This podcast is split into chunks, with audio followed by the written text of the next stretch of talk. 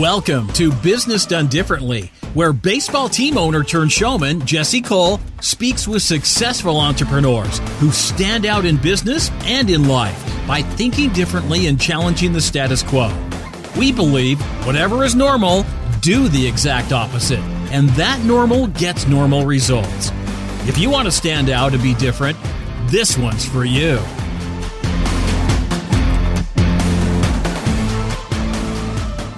Today's guest may be the greatest connector of our time. He hosts the most exclusive events for entrepreneurs and brings brilliant minds and thought leaders together all around the world. His Mastermind Talks conference, or MMT, has a lower acceptance rate than Harvard. And this past year, I was honored to slip through the cracks and attend. And it was one of the most epic conferences I've ever attended in my life. He's the author of the best-selling book, Mastermind Dinners. He's been featured in Forbes, Business Insider. He's an inspiration and I'm fired up to welcome Jason Gaignard to the show today. Dude, I hope I live up to that introduction. God. Yeah. Good luck, huh? Yeah.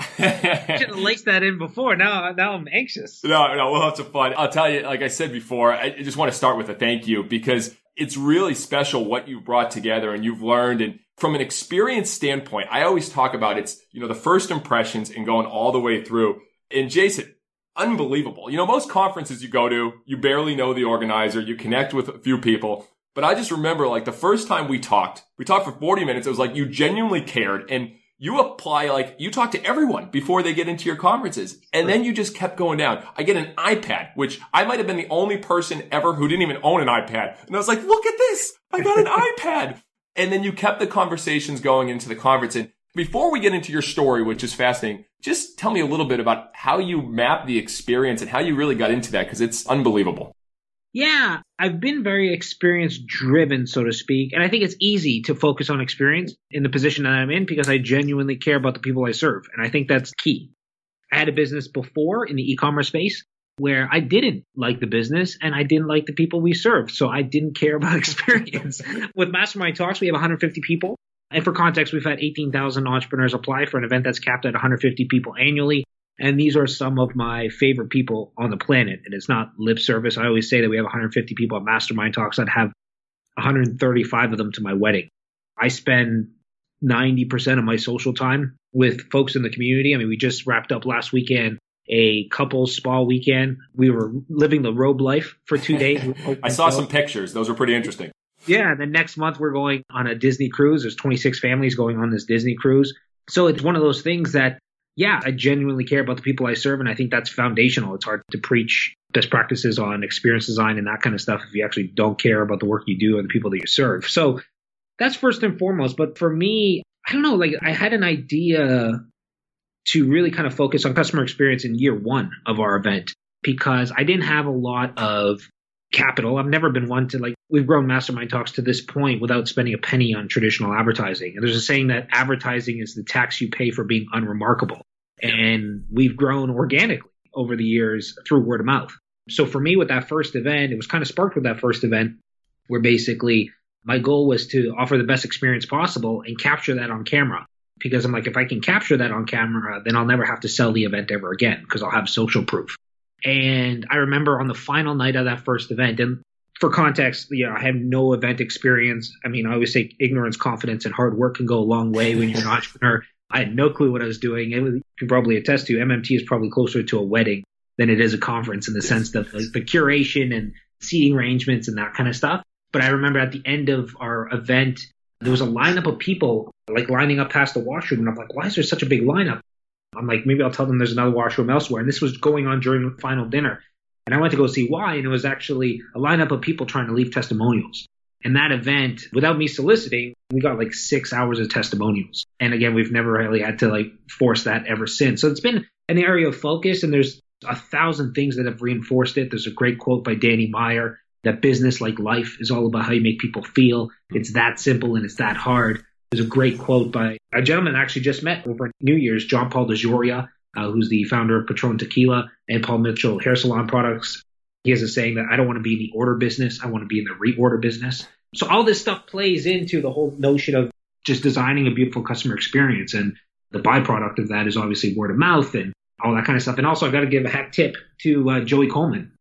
Joey just came out with a book finally on the topic of the first 100 days. And he delivered that talk actually at Mastermind Talks in 2013 and won the best talk as voted by the audience. And not only did he win the best talk, beating out like big name speakers like Tim Ferriss and all these well known TED speakers, he actually had twice the amount of votes of the second place winner. So he ran away with it. And his message basically is if you get the first 100 days of your customer's life cycle right, you'll have a customer for life. And he does a really good job of talking about different ways to do that. All of that kind of stuff kind of culminated into me really being very conscious about the customer experience. And it's funny because it's a never ending thing. So even though I get a lot of praise from a customer experience perspective, I'm like, you don't even know the things that we could be doing that we plan to implement in the future. So yeah. I appreciate well, and Joey actually connected with the Mastermind Talk. So Joey was a guest on the podcast. We were speaking at an event in Phoenix. So we got to know each other. So he nice. connected me with it and never lose a customer again. He's amazing what he does. But that's something I noticed and it's every touch point. You're constantly sharing videos. After we've already had the experience, you're continuing it going. And I think that's so important. And I think you said this before. Uh, if you don't share your struggles, people won't buy your successes. So sure. I think we need to set the context to understand. Well, because you are very humble, Jason, and you'll get on stage and, and unbelievably humble. But let's set the stage because I think both of us came from grounds. I mean, you went into huge debt. I took over a million dollars in debt, had to sell our house, was on an airbed with my wife. And it's okay to share that because it's okay that that's where it started. I'd love to hear your story, share it with the listeners because it's really brought you to where you are now. I feel like a chump. I'm worth up with a quarter million dollars in debt. And I had a mattress. So you were living large, my friend. I, I know. I, yeah, it's all perspective. Yeah, I thought it was rock bottom, but I guess not. I dropped out of high school. I started a service based business, which can be a little interesting to scale. So I pivoted into an online product business, which we grew to about $7 million a year over four years with no outside investments. And I was living my model of success. I was traveling the world, making a ton of money. With all that money and all that free time, I start to ask myself questions like, why am I here? Will I be remembered? How many people will show up to my funeral? And I was not happy with the answers I was giving myself. And I basically discovered that I was pursuing entrepreneurship for seven years. And I built a business I hated to enable me to buy things I didn't need to impress people I didn't like.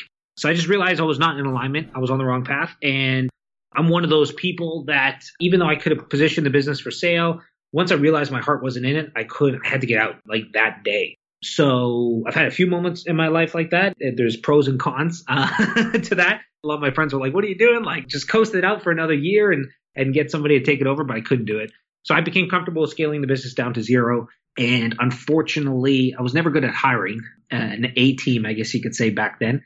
Because of that, the business just cannibalized from the inside out. I kind of started to pull myself out right away, probably too quickly. And then two things that were beyond my control on the way down were really the nails in the coffin. And when the dust settled, I was a quarter million dollars in debt in August of 2012. So I had no business, no cash flow, didn't know what I was going to do next.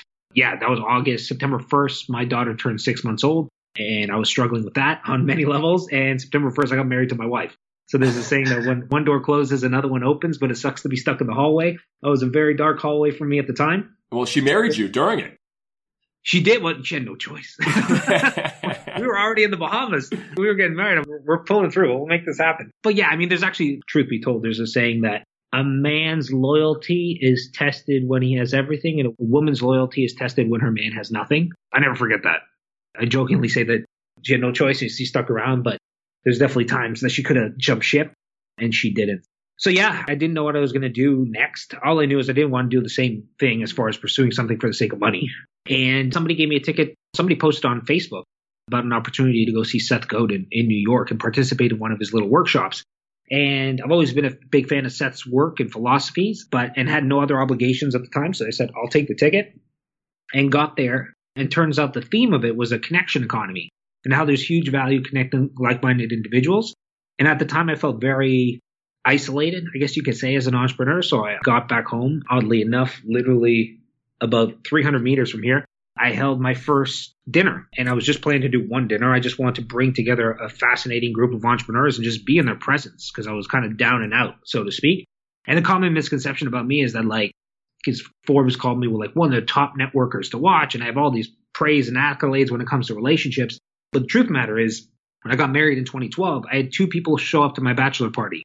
I had my brother and my brother-in-law. I knew nobody. All the relationships that I've fostered have been in the last five years or less. So that dinner, initially how I filled it was I we have a magazine in Canada called Profit Magazine, which is very similar to like Inc., where they, they list out like the top businesses locally and that kind of stuff. So they have this Profit 500 list, and I just reached out to a bunch of people cold and said, "Hey, I'm doing a, a dinner for other Profit Magazine alumni. If you want to come out, here's the date." And I probably got a five percent response rate at best, and I almost canceled two hours prior because I'm like, nobody's gonna see value in this. They're gonna think I completely wasted their time.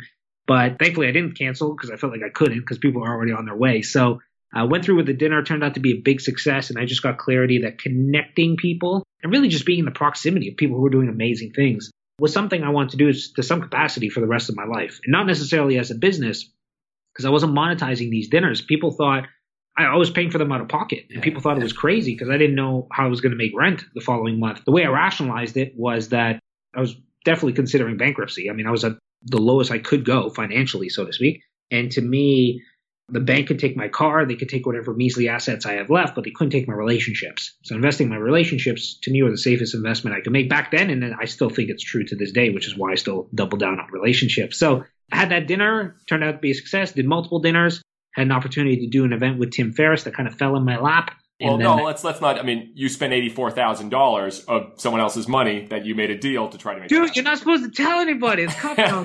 the yeah, story's I, I, fascinating, man. Yeah, I, I, can share that one real quickly. Yeah, so what happened was I was doing these dinners, waiting for the the house of cards to fall. and, uh, Tim was coming out with a book. So Tim Ferriss had for those who don't know, he had two books under his belt at that time. Uh, the Four Hour Work Week, which was a huge success. It was on the New York Times bestseller list for like five years. And The Four Hour Body, which was also on the New York Times bestseller list. And he was coming out with a book called The Four Hour Chef. And he realized or discovered about three weeks before the book launched that he was going to be banned from all retail distribution. So Barnes and Noble, Costco, Walmart, everybody. And the reason for that is he was the first big name author to publish through Amazon and the traditional publishing world, I guess, on some level, want to make an example out of him. So Tim is by far one of the best book marketers I know. So he scrambled and created these book bundles that if you bought five books, you get additional resources. If you bought 25 books, maybe do a webinar with you or something. He had this Hail Mary package that if you bought 4,000 books, he'd do two speaking engagements. And at the time, I was one of the first people to see this package. He was only offering one. And I said to myself, well, I have a great friend of mine who does these big events in Canada. They have like two, 3,000 people to show up to their events. And I'm like, it's a great opportunity. So I sent him an email. The minute I click send, I say, you know, there's a great opportunity for anybody because Tim doesn't speak that often and he's never spoken in Canada up until that point. So I ended up emailing him directly and I said, you know what, I'll take the package. And he said, cool, I'll follow up later today with like details and all that kind of stuff. I guess the hairy part of the situation was that I had to come up with $84,000 within three days. I had 72 hours basically to send the wire, which I wasn't aware of initially before. And that was difficult on many fronts, not only because I just came off like a failed business and I was in survival mode. And this is an industry I have no context to, I have no experience in, in any way. But just add to that, I was raised in a family where you don't ask for anything from anybody. I just grew up around a very proud father who did everything on his own and took a lot of pride doing everything on his own. And I've since learned that's not the way to go through life, but I still have my hangups as far as asking for help because all my past businesses were built on credit cards. I'd never raised money before. So that morning, I reached out to three friends. The first one said, Sounds awesome. Come back to me with some numbers. And I'm like, Sure. I mean, this is industry. I have no context as far as how it works. Uh, plus, I'm not a numbers thinker as an entrepreneur. Like, I have gut feeling around certain things and I kind of double down. So I'm like, let me loop back with you. The second person said, sounds awesome. Let's start a business together, 50 50. And I'm like, that sounds great. I have one more person to call. Third person said, was probably halfway through the pitch and just said, come to my office tomorrow to pick up the check. I didn't talk any further. I hung up that phone. The following morning, I think I was supposed to show up at like 8 a.m. I was probably there like 6 because I was afraid that he'd like call me and be like, I have a change of heart or something. And I'm like, I'm already outside. Like, you have to give me that money gave me the check. I deposited it. Sent the $84,000 to Tim. And so I went from 250,000 in debt to 334, I guess, after I got that 84K. And that was the beginning of MMT. I didn't have money to pay speakers initially. So I took a page out of the X Prize model, which was I created a, a prize for the best talkers voted by the audience. So I brought in 15 speakers and did a $25,000 prize, and it worked out beautifully on many levels and wanted to because I didn't want to fall in the same trap as the business prior. I wanted to handpick the people that I got to serve, so people had to apply. And I was very lucky that we had a lot of applications only because of the caliber of, of speakers, I guess, that we were able to attract. And as I made mention, ignorance, confidence, and hard work can go a long way. And I remember I posted about the event publicly. I think it was February 9th or something like that. The event took place in May. I tried to get event planners to plan the event for me and they wouldn't take it on because they're like, it's not enough time. It's going to be a failure. And I was so scared to post this out to the Facebook and to my social network because I'm like, nobody, people are going to think it's going to flop or, or what have you. But it turned out to be a big success and it's been quite an evolution over the last six years. What you joined us for was one of those iterations and it's the key to happiness is too bad. Well, next time. no, I mean, going back to what you said, I unpacked some stuff there because first you talked about how you were all isolated. And I'll tell you, sure. like the being alone, and I remember in one of your podcasts, Community Made, which by the way is my wife's like favorite podcast. She absolutely loves going through the oh. story there. But it's the email that gets open. You are not alone. That gets open more than anyone else. And I think everyone feels that. And it's so interesting when you think about experience or marketing. How do you make people feel like they belong and they're together? And I think that's mm-hmm. what you did so well because when I came there, I only knew like two or three people and it is nerve wracking. And I be open with you. And I shared this ever. It was one of the first times I didn't wear the yellow tuxedo because I didn't, and I had fear because I was isolated in which I now I got over it. Now I wear it at airports. I wear it wherever I am. but it was your event because I knew the people that I was around and I was worried about being judged. And that's that isolated be alone. What have you learned from that? Because I think it goes so much into the experience and what you're trying to provide for people is making them feel like they belong. Yeah. I mean, listen, belonging is when I think of recession proof businesses or industries, I think any industry that creates a sense of belonging and community, whatever the case may be, I mean, that's, that's not going out of style ever, especially with the way we're leaning into stuff like social media and that kind of stuff and how we're just getting more disconnected from that kind of that face to face. There's a ton of studies and a ton of research. You made mention of that, that one article. So ProBlogger teamed up with Aweber and this is back in 2012 and they discovered that there was one email subject line that worked across industries. It worked for male enhancement. It worked for personal development, potty training, selling cars. And that was, you are not alone. And oddly enough, there's an author named Keith Ferrazzi who wrote a book, Never Eat Alone. He wrote another book called Who's Got Your Back. And in that book, he interviewed a thousand people at random and asked one question and one question only, who has your back? And surprisingly, 55% of people felt like nobody had their back. Even more surprisingly, 60% of those people were married. There's the writing's on the wall, so to speak. So if you can create some kind of brand experience where people can feel like sense of belonging, feel seen, feel heard, feel appreciated. It's so funny because when I look at like the foundation of experience design, it just overlaps beautifully like with my relationship with my wife. Like when things are not going right, it's always, always because she doesn't feel seen or she doesn't feel heard. And if you want to have a client base that is wrapped around your finger, make them feel seen, make them feel heard. And I'll give you case in point. This is, I've never shared this publicly because this is rather recent, but this is really interesting to me is that we've had this success in the industry again 18,000 applications. We get about three to 400 nominations a year, which aren't included in that. So that's alumni that say, like, hey, I know somebody who'd be a great fit for one of your 75 spots and all that kind of stuff. Do you remember at Mastermind Talks when we did those forms where it had a headshot of everybody and you circled like your yes. relationship. Like, did you know this person? Do you not know this person? Yes. Like level of intensity. So the really interesting thing about that, the reason we did this is because the number one reason why people come to MMT is not the content, right? Content is abundant. If you want to hear Tim Ferriss speak or Jim Collins speak, just watch their talks on YouTube. So content is abundant, but community is scarce. And the one thing about relationships, it's a hard thing to quantify. Like it's easy to say like, oh, this workshop did X, Y, Z for my business from an ROI perspective. It's harder to say this relationship. That relationship may pay dividends a year from now, five years from now, 10 years from now. You never know. And sometimes we don't connect the dots looking backwards either. So it's rather difficult. So we try to start capturing this and kind of get a good understanding of what your baseline relationships are and what are they a year later. So we can track not only how many people you met, how much deeper did those relationships get and all that kind of stuff. All this to say, they included my name in those forms. And surprisingly, 17% of people in that room, 185 people who consider who are clients of mine, considered me like their best friend. 30 some odd percent. The total for those two categories was over 50%, but the other 30 some odd percent was like a tier down, like one of their best friends.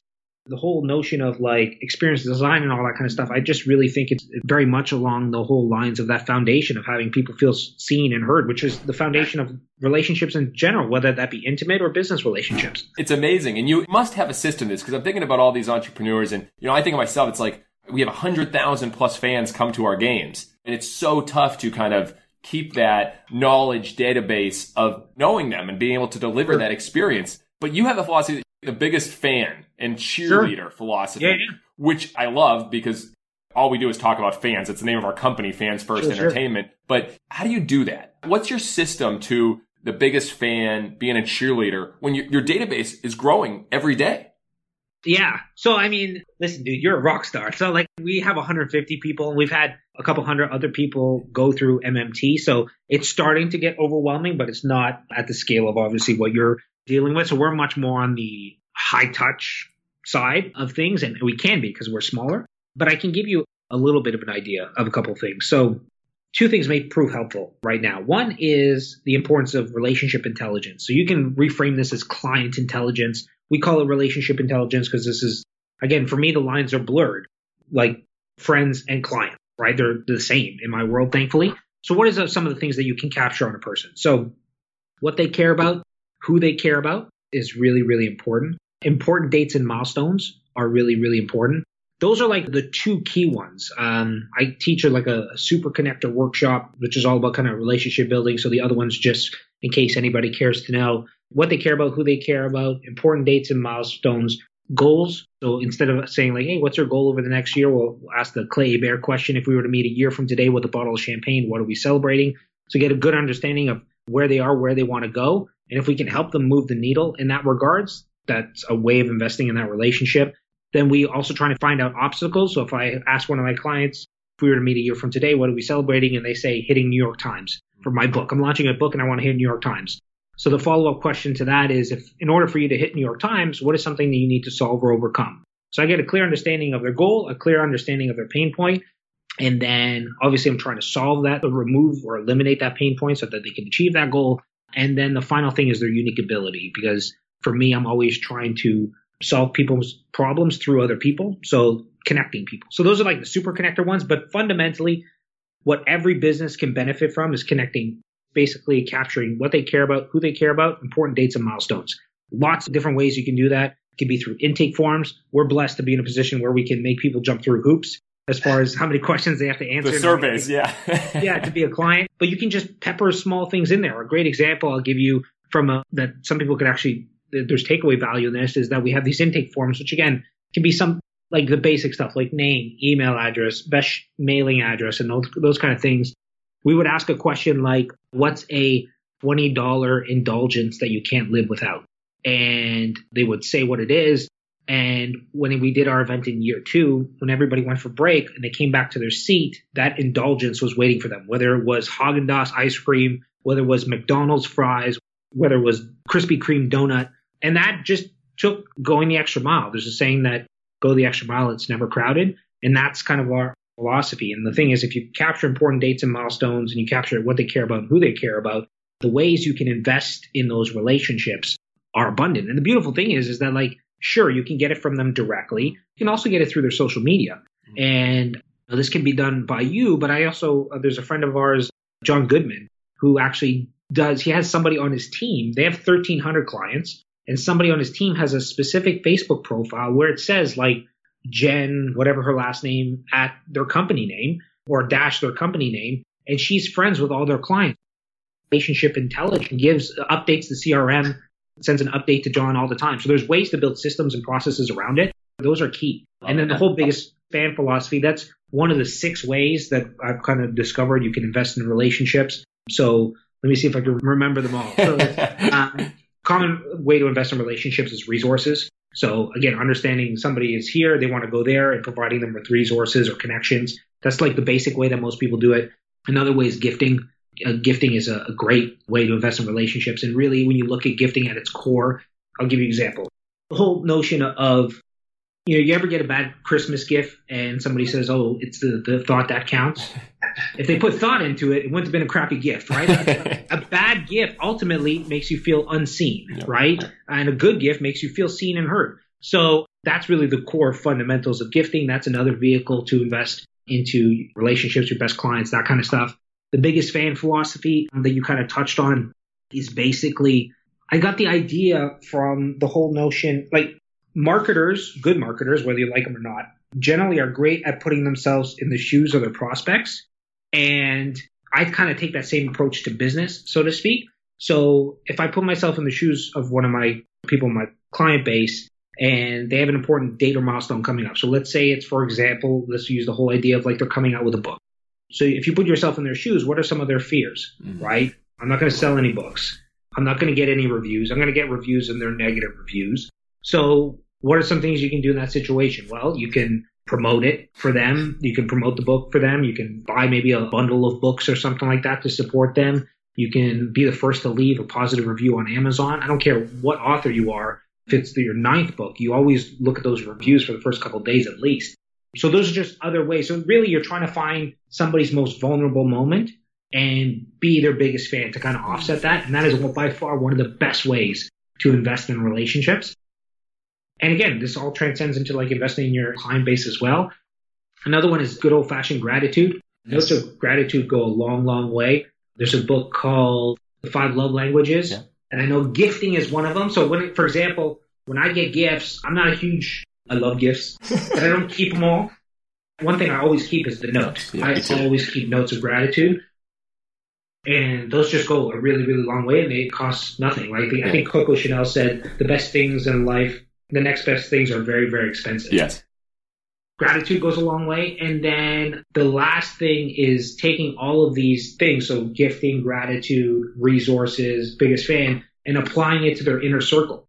Because again, if you want to care about somebody, care about who they care about. I'll give you a great example that there's a business takeaway in this.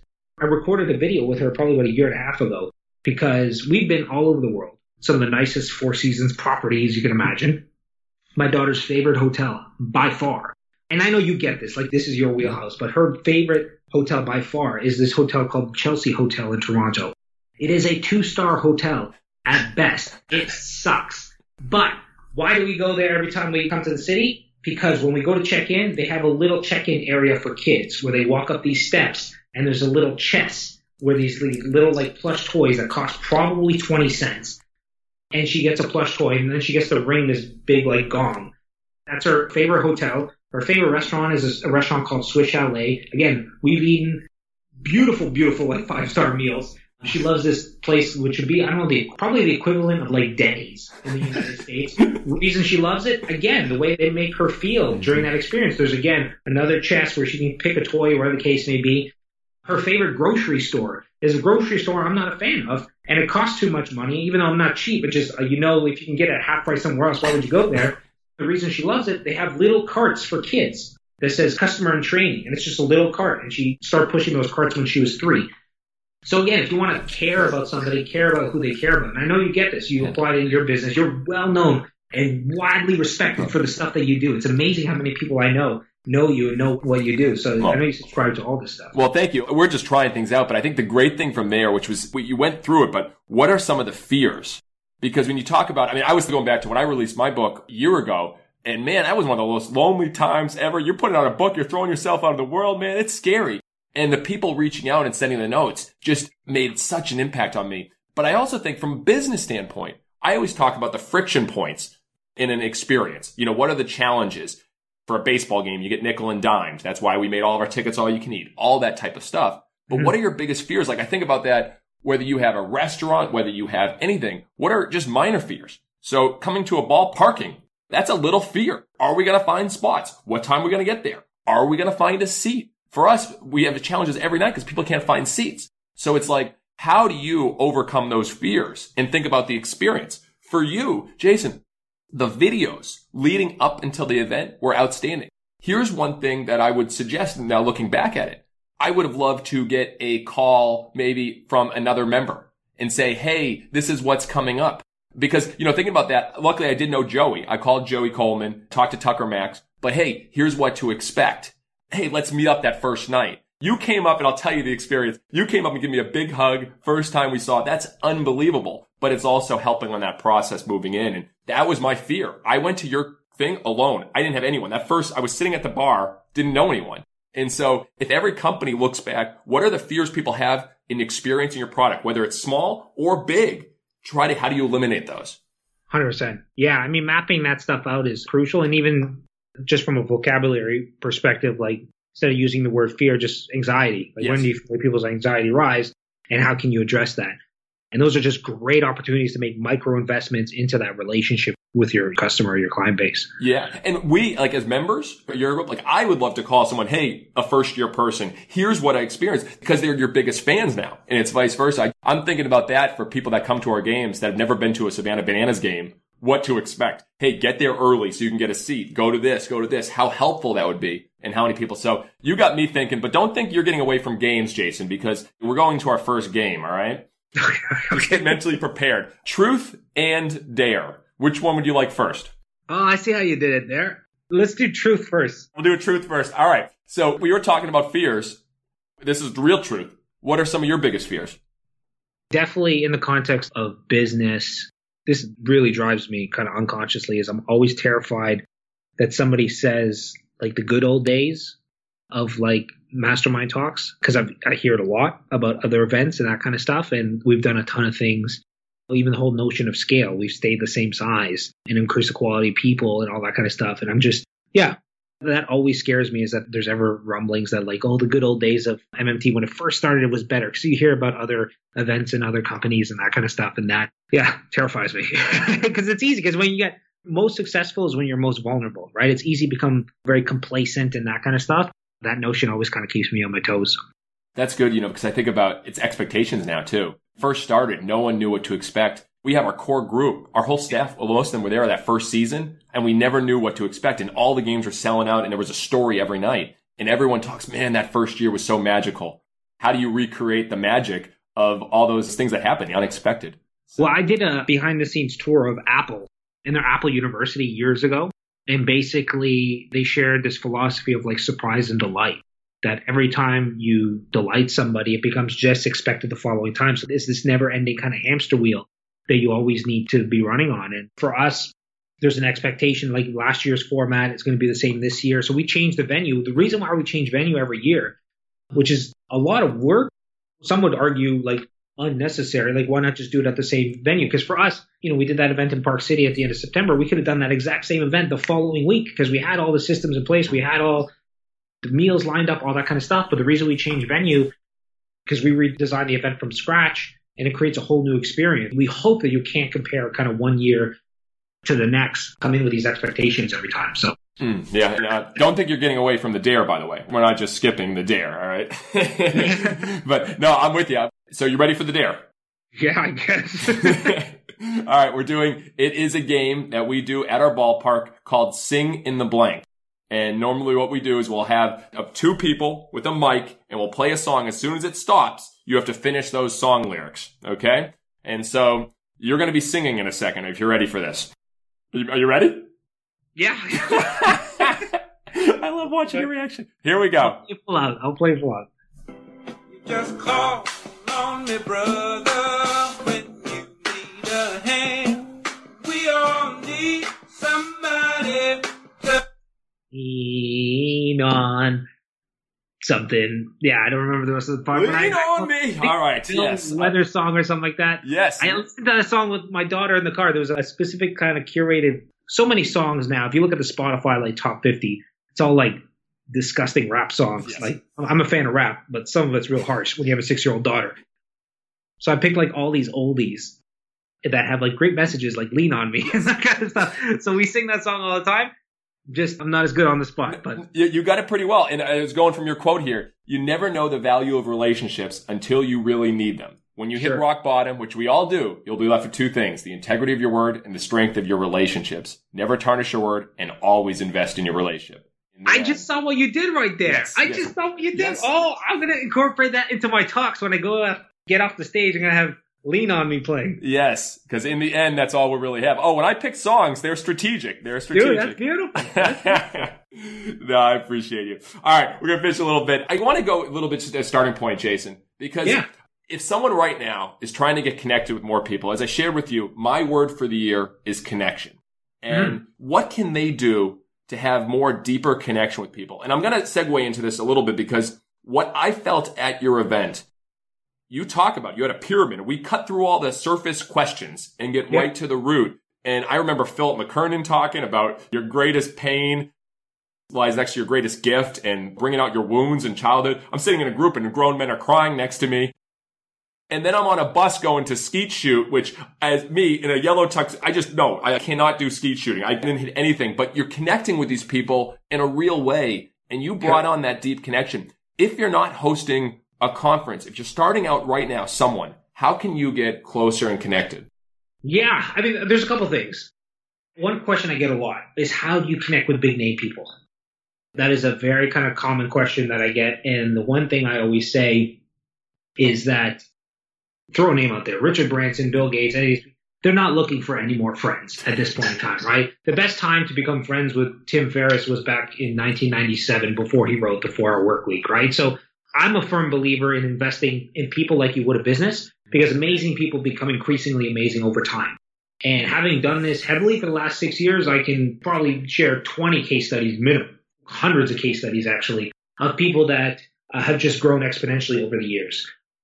Getting back to like investing in people, like I think we can all remember a time when somebody believed in us when we didn't necessarily believe in ourselves. So to find those rising stars and investing in those relationships and watching them grow to me is, is everything. That's the one thing is that like I think removing the allure of like connecting with all these big names and who are some great people already in front of you that you can support and just find those rising stars to me is one of the it's still a foundational principle that I apply all the time. And then I think the other thing I'd add to that is again when people have this whole notion of connecting with big names, I always point back to like the whole dating world, which has been a long time since I've been in that world, probably 12 years. But there's this thing from the dating world that like, would you date you? You know what I mean? And it's the whole concept of like mate value. We want to surround ourselves with people who are and social exchange theory where we want to uh, surround ourselves with people who are assets and not liabilities, right? People who are batteries and not black holes. So people who can on some level unconsciously help us, whether it be personally, professionally, spiritually, emotionally, whatever the case may be. So the one thing I always like to point to before you start trying to reach out and be friends with everybody is investing in yourself. And there's a great quote from, I think it's Cal Newport, where at least the name of his book was like, be so good they can't ignore you. And that's kind of my philosophy. I have very much a long term view when it comes to relationships. And there's a lot of big names that I can connect with all the time, but I play the long game. And to me, I just work on my own kind of platform and write my own books and just get better in every single way that I can be so that when there is an opportunity to, to meet somebody, it feels like, again, I'm a peer and I'm an asset. And I'll give you a great example of this. I was at an event, I was speaking with Gary Vaynerchuk, this event. I never met him before up until that point. And while he was on stage, literally during his talk, two people ran on stage to take a selfie with him. And Gary like loves this kind of stuff. And like he wasn't angry or anything. After he got off stage, there was this VIP evening and I was having dinner at the back of the room and I didn't know Gary, but he was walking around nearby and there's two speakers sitting next to me. And one of them's like, I really want to go take a picture with Gary. And I'm like, you go do that part of me wants to do the same if I'm being 100% honest, but I'm like, that's not how you build a relationship. You don't build a relationship by going up to somebody and be like, hey, can I take a selfie, right? Because on some level, unconsciously, you're saying you're not on their level. My friend went to go take a selfie and all that kind of stuff, and I was sitting there, and then Gary was just kind of moseying by and turned to me, and he extended his hand to me, and he's like, hi, I'm Gary. And I'm like, I know exactly who you are. But it just goes to show the importance, like those two people that ran on the stage, he's never going to see them as a peer play that long game. Amazing people become increasingly amazing over time and ultimately be so good they can't ignore you. No, I love that. And I think the quote you mentioned before, it's be a battery, don't be a black hole. And I think you said that as well. Abundance creates energy, envy and scarcity, you know, drains it. And you know, you think Sure. about it, if you bring energy, if you lift people up, and you mentioned before the gratitude, Jay said, I mean, I don't know if I'd share with you, but in 2016, my word for the year was care. And I had to hold myself accountable to that. So I said, I'm going to write a thank you letter every single day. So I mm. started doing that and it hasn't stopped. It's how I start every morning and it's over a thousand. And I'll tell you, it's made a bigger impact on my life because again, just like you, you give to someone else without wanting anything in return.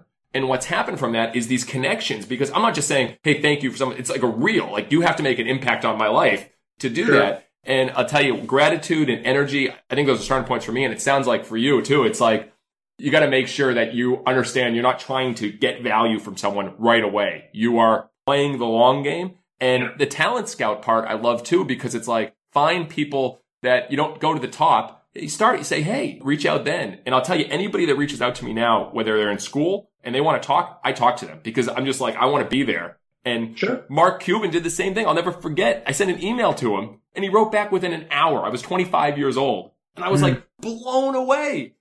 It's just those little things that uh, make an impact. So My wife's biggest criticism with me is that I will almost take a call with anybody. yeah, Like I try to make sure it's on like during dead time. In like I'm driving. Yeah. I have an hour and a half long drive to Toronto when I want to come to the city, so I'll bank all those calls within that short period of time. You never know the impact you can make on somebody. Just even just again having a conversation, not necessarily giving them any kind of light bulbs. It can go a long way, and that's a way of like investing in somebody when they're most kind of vulnerable and like early stage. And again, amazing people become increasingly amazing over time. amazing. Invest in yourself, invest in others. All right, we're in the ninth inning here. We're in the ninth inning. Another quick game.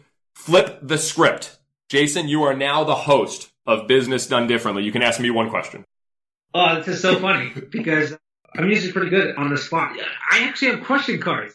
It's so funny because I'm so bullish on like good quality questions. There's a saying that the quality of questions will determine the quality of conversations, and I'm usually so good with questions, and now I'm on the spot. But let me see. What is one thing you've done in the last three months that makes you feel proud? That's see, good. That's you are good on the spot because I haven't been asked that question actually ever. I never had asked the question, "What is something I've done that makes me proud?" That's really really interesting. My first thought always goes to family, and then it goes to our team. This is a business podcast, but I'm going to go family here because here's something that I've really changed. I'm obsessed with our business. I'm obsessed with our people. I care about them more than anything. And what I've realized, my word this year is connection. And the person I should be the most connected with is my wife and my new son, Maverick. So I changed my schedule and now I go in early and I leave the office other than today because this was an adjustment on the schedule. I leave the office at three o'clock and I spend the whole afternoon with Emily and Maverick. And that's it. I don't have email on my phone. I don't have social media on my phone. I took it all off and I spend time with them. And to be honest with you, I'm proud of that because as someone who loves what we do so much, that's something that I'm proud that I'm getting better at. So that was a good question. And I went a whole other route I've never gone. So thank you for that, man. I got another one. Oh, jeez. Here. I'm taking the reins now. You're breaking the rules, my friend. Okay, this is the last question I have for you, but I'm, I'm really curious because I think it's going to be telling. What is one of the hardest things you've had to say no to? a lot's happened in the last three weeks. And it wouldn't be the hardest, but the first thing that comes to mind, I've turned down three very well solid speaking appearances at really good opportunities because of family, what we had for family commitments. That's what most recent. I've said no to a lot of things. We've recently said no to LA producers that want to do a show on us because I don't think our time is ready. I said no to a lot of things from a business, but that's a good question. I'm going to throw it back on you. Ah. See, you throw me that hard question. And this show is supposed to end, but you're going to get thrown out of that office. All right. Oh, don't worry about that. Hardest thing I ever had to say no to. One of the bigger ones is like investment in the business. It's very common in the business world to like take on investment and that kind of stuff in scale. But similar to you, I have very similar values in the sense of the importance of family and time. And I know what is needed, what needs to be sacrificed in order to grow a business, achieve hyper growth, and have an ROI for investors and all that kind of stuff. Something I've turned down in the past, and it was difficult, and it wasn't difficult because I'm pretty clear on my priorities. Again, similar to you. So No, it, that's awesome because I think a lot of people they see all these flashy things, whether it's money, whether it's investment, same thing. We want to be able to own what we're doing and be able to like control and be able to take care of people and have our own pride and not change the purpose of our company and what we're doing and make sure that our people come first. And yeah, we have to say no to those things. You know, we're on the same page. I love it. All right. We're going to finish up. Question time. I'm with you, Jason. You said if you want better answers in business, you need to ask better questions. Sure. And I'm fascinated. You just gave two wild questions. I'm usually ready to rock and roll. It's usually similar questions about, hey, the show, the experience, whatever. But are there some other great questions that you're asking? Because I think one, we agree so much on this. One of the worst questions you can ask is, how can I help? sure. Because they don't know you enough. They should know you to be able to offer that, which you do. What are some of the other great questions that you've been hearing recently or that you ask?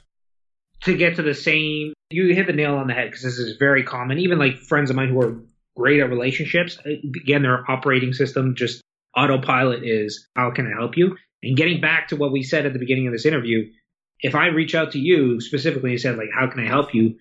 That doesn't make you feel heard or seen. It does the opposite, right? So, like, it should be my role in this relationship to pull out of you how I can help you. And I can say, hey, by the way, I can help you with this, something you're struggling with, and that kind of stuff. So, again, the champagne moment question is an amazing one, which is if we were to meet a year from today with a bottle of champagne, what are we celebrating? And you can contextualize that. You could say six months, you could say a bottle of cognac. I don't know. Like, there's different ways, but it's a great way.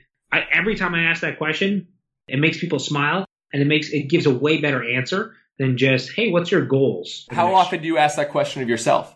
For me, How often do you ask, hey, what's my champagne moment in six months, in nine months, in a year? Yeah, I'm pretty clear on what those things are. Yeah, I'm very clear on what those things are. I have my year pretty booked out. And the one thing is, is that I don't know if I'm cheating myself, but like every time it's like mastermind talks. You know what I mean? Like I hope MMT is another success, and we have one of those a year. I mean, that's a great question. Your listeners go to masterminddinners.com. We actually have a question list there that they can download.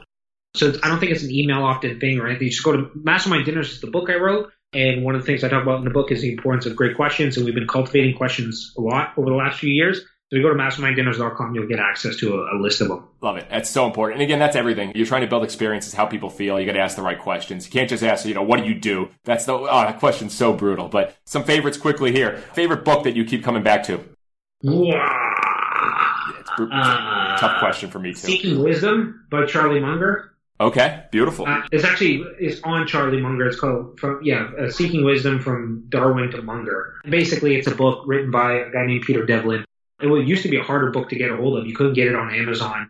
It is amazing. Charlie Munger is the right hand guy to Warren Buffett, and just a beautiful way of thinking. Talks about like you know cognitive biases and that kind of stuff. It's one of those evergreen books that you you know can reread every year and see it from a different perspective. And there's there's so much wisdom in it. Love it. Favorite part of your morning routine? Drive my daughter to school. Oh, awesome. Simple. Favorite way to unwind at the end of the day? laying down with my daughter in her bed. We put her to sleep every night. Oh, awesome. All right. What about a magic moment?